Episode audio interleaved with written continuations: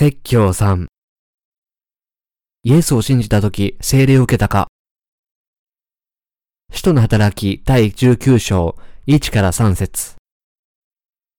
アポロがコリントにいた間に、パウロは奥地を通ってエペソに来た。そして幾人かの弟子に出会って、信じたとき聖霊を受けましたか？と尋ねると、彼らは、いいえ、聖霊の与えられることは聞きもしませんでした。と答えた。では、どんなバプテスマを受けたのですか？と言うと、ヨハネのバプテスマです。と答えた。パウロはどのような福音を述べ伝えたのでしょう？彼はイエスのバプテスマと血の福音を述べ伝えました。使徒の働き第19章1節には次のようにあります。アポロがコリントにいた間に、パウロは奥地を通ってエペソに来た。そして幾人かの弟子に出会って、信じた時聖霊を受けましたか？しかしながら、こうした人々は、イエスのバプテスマの意味を除外しながら、イエスを信じていました。彼らは、内に宿る精霊に導く、美しい福音を知りませんでした。そういうわけで、信じた時、聖霊を受けましたか？というパウロの質問が、エペソの弟子たちにとっては、非常に馴染みのない質問でした。他の人々は、イエスを信じましたか？と尋ねたことでしょう。しかし、パウロは、美しい福音への信仰を新たにすることによって、彼らが聖霊を受けることができるように、この並外れた方法で質問をしました。パウロの宣教は、イエスのバプテスマとチートの美しい福音を述べ伝えることでした。パウロ、ペテロ、ヨハネもまた、バプテスマのヨハネによるイエスのバプテスマについても証ししました。バプテスマの福音に対する人たちの証を見てみましょう。まず、パウロが証ししました。絶対にそんなことありません。罪に対して死んだ私たちがどうしてなおもその中に生きていられるでしょう。それともあなた方は知らないのですか？キリストイエスにつくバプテスマを受けた私たちは皆、その死に預かるバプテスマを受けたのでありませんか？ローマ人への手紙第6章2から3節と、バプテスマを受けてキリストにつくものとされたあなた方は皆、キリストをその身に来たのです。カラテヤ人への手紙第3章27節使徒ペテロもまた、ペテロの手紙第1、第3章21節で、イエスのバプテスマの福音を明かしし、こう言っています。そのことは今、あなた方を救うバプテスマをあらかじめ示した方なのです。バプテスマは肉体の汚れを取り除くものではなく、正しい良心の神への誓いであり、イエス・キリストの復活によるものです。使徒ヨハネもまた、ヨハネの手紙第1、第5章5から8節で、この美しい福音を証ししました。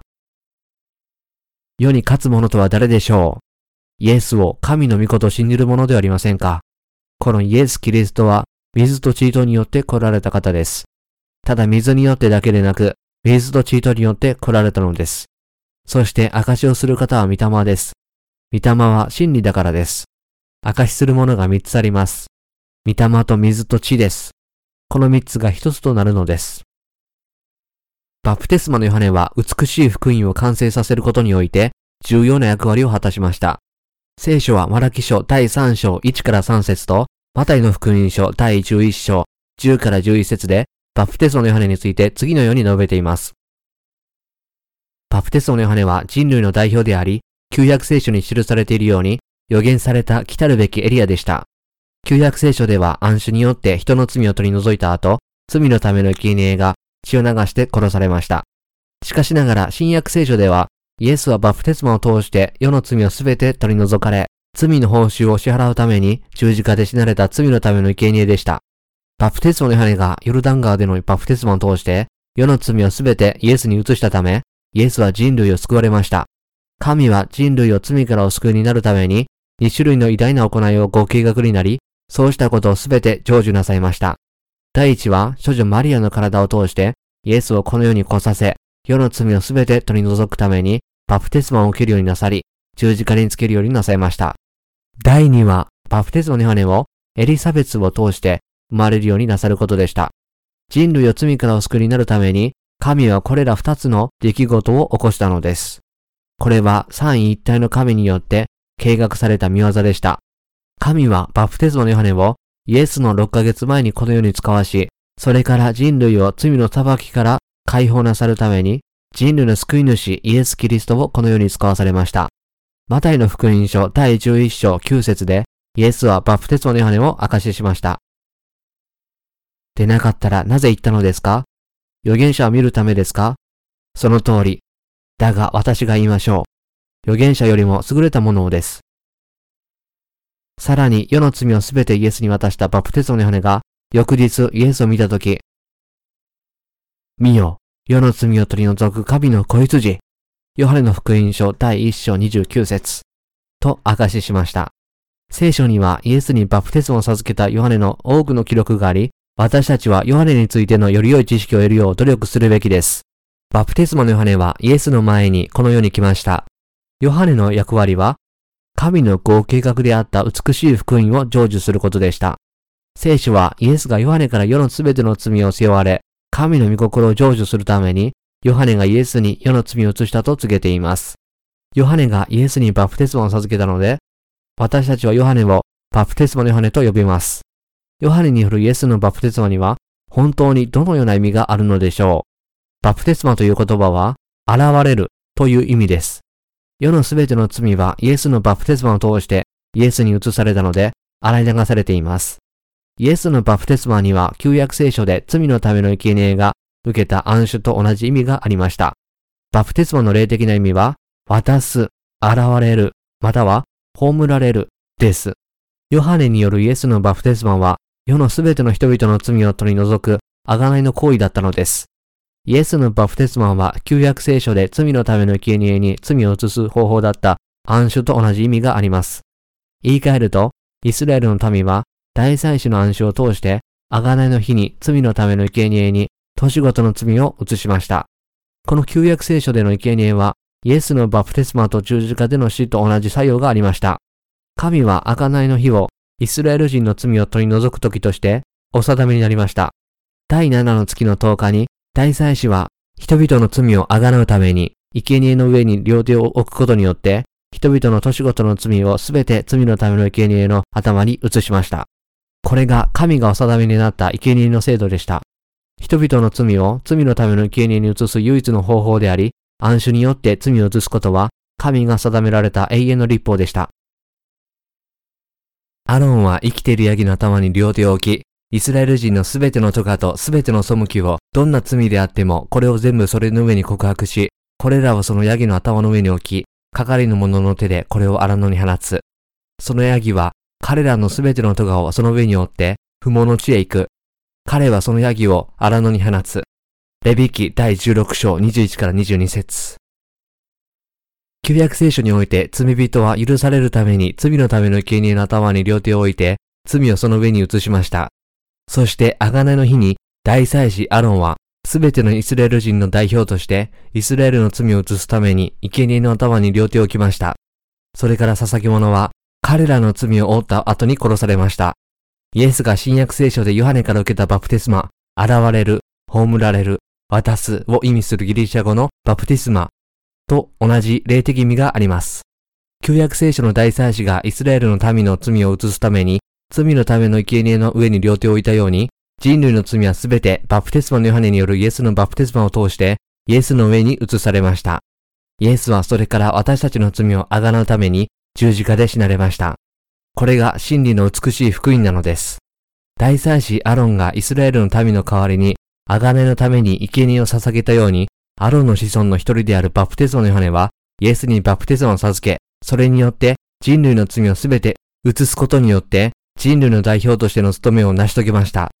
神は聖書において、そのような神の愛の素晴らしい合計画を詩編第50編4から5節で次のように描写なさいました。神はご自分の民を裁くため、上なる天と地とを呼び寄せられる。私の生徒たちを私のところに集めよう。生贄により私の契約を結んだ者たちを。アーメン。ハレルヤ。教会の歴史は初代教会で最初の2世紀の間、クリスマスがなかったと告げました。初代教会のキリスト教徒とイエスの人たちは、ヨルダンでバプテスマのヨハネによるイエスのバプテスマの日として1月6日しか祝っていませんでした。なぜ彼らは信仰においてイエスのバプテスマにそのような大きな重点を置いたのでしょう。その答えは、使徒的伝統のキリスト教へのまさに鍵です。しかし私は皆さんが信者の水のバプテスマとイエスのバプテスマとに混乱しないことを願っています。今日存在するように信者のバプテスマにはイエスがヨハネから受けたバプテスマとは非常に異なる意味があります。従って、うちに宿る精霊を受けたいのであれば、私たち全員がイエスの弟子たちと同じ信仰を持つべきです。私たちは皆、ヨハネから受けたイエス・キリストのバプテスマと十字架でのチートを信じることによって、うちに宿る精霊を受けるべきです。初代教会がバプテスマを非常に重要な儀式だと考えていたなら、それはイエスのバプテスマへの極めて重要な信仰によるものであり、私たちも今日、ヨハネによるイエスのバプテスマを私たちの救いにとって不可欠な要素として考えるべきです。さらに私たちはイエスがヨハネによるバプテスマのために十字架につけられなければならなかったと告げる完全な知識の正しい信仰に達してそれを守らなければなりません。私たちはイエスがバプテスマを受けられ、十字架で死なれ、私たちの救い主となられるために復活なさったのだと信じるとき、精霊が私たちのうちに宿り始めることを心に留めておくべきです。ヨハネによるイエスのバプテスマと十字架での血は、美しい福音におけるそのような特別な意味があります。私たちが精霊を受ける確実な方法は、イエスのバプテスマと血の美しい福音を信じることです。イエスのバプテスマは、人類の罪をすべて一度で清めました。それは私たちに精霊を受けるように導く、贖いのバプテスマでした。一部の人々は、イエスのバプテスマの力を理解していないので、それを単なる儀式として理解しています。イエスのバプテスマは、イエスがどのように世の罪をすべて取り除いて、十字架で血を流して世の罪の裁きをお受けになったかを告げる美しい福音の一部を形成します。この美しい福音の御言葉を信じる者は、誰でも主の所有物である教会の一員であり、精霊の祝福を享受します。精霊は罪を許された者への神からの賜物です。イエスはバプテスマで、世の罪を取り除く神の子羊になるに十分でした。ヨハネの福音書第1章29節3章。ヨハネの福音書第1章6から7節には次のようにあります。神から使わされたヨハネという人が現れた。この人は証のために来た。光について証しするためであり、すべての人が彼によって信じるためである。私たちの罪をすべて取り除かれた救い主として、イエスを信じるためには、聖書に記されているままにヨハネの務めと証を理解しなければなりません。すると、イエス・キリストを私たちの救い主として信じることができます。聖霊を受けるためには、ヨハネの証に励まされる強い信仰も必要です。従って、真理の美しい福音を完成するために、ヨハネによるイエスのバプテスマと十字架でのチートを信じなければなりません。マタイの福音書第11章12節には、次のように記されています。バプテスマのヨハネの日以来今日まで、天の御国は激しく責められています。そして激しく責める者たちがそれを奪い取っています。この聖句は聖書で最も難しい聖句の一つとして知られています。しかしながら、バプテスマのヨハネの日以来という言葉に注意を払う必要があります。ヨハネの務めは私たちの救いのためにイエスの御業と直接結びついていたことを確かに告げています。イエスは私たちが激しく責めるものと同じくらい大胆に大胆な信仰で、御国に入ることを望んでおられます。私たちは毎日罪を犯し、弱いのですが、神は私たちの邪悪さに関わらず、大胆な信仰によって神の御国に入ることをお許しになります。ですから、この聖句は、イエスがヨハネによるバプテスマと十字架での血等を通して、世の罪をすべて拭い消されたと告げる美しい福音への信仰によって、人々が天の御国を奪い取ることができるという意味です。言い換えると、このイエスのバプテスマと血の美しい福音への大胆な信仰を通して、天国が手に入れられるという意味です。イエスのバプテスマが私たちの罪をすべて取り除いたのであり、イエスのバプテスマへの私たちの信仰が、内に宿る精霊を切ることを保証します。私たちは世でこの福音を、隣人、親、知人、そして他のすべての人に述べ伝えなければなりません。世の罪がイエスのバプテスマを通してイエスに移されたと告げる美しい福音への信仰を持たなければなりません。信仰を通して、私たちは贖いの私服と、内に宿る精霊を手に入れるでしょう。イエスのバプテスマはすべての罪を取り除き、イエスの血は罪の裁きでした。私たちは信じない者に、水と御霊の美しい福音を説明しなければなりません。そうすることによってのみ、彼らは福音を信じるようになり、聖霊を受けます。私は皆さんにそれを信じてほしいのです。ヨハネによるイエスのバプテスマと十字架での知恵の信仰を持つことによってのみ、人は全ての罪を許され、内に宿る聖霊を受けることができるのです。